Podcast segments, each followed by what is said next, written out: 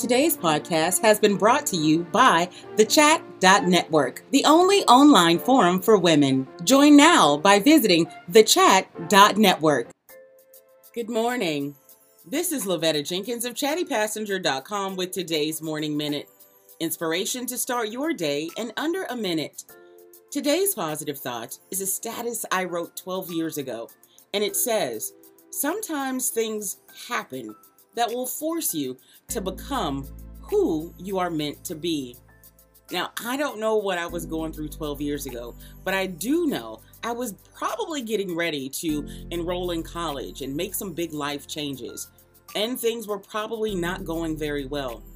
But I want you to know all of those things that happened and felt like they were mistakes or missteps, all of those things come to make you who you are and put you exactly where you're supposed to be. Today, I want you to be thankful for the rough times because they are shaping you into being something better than you ever imagined.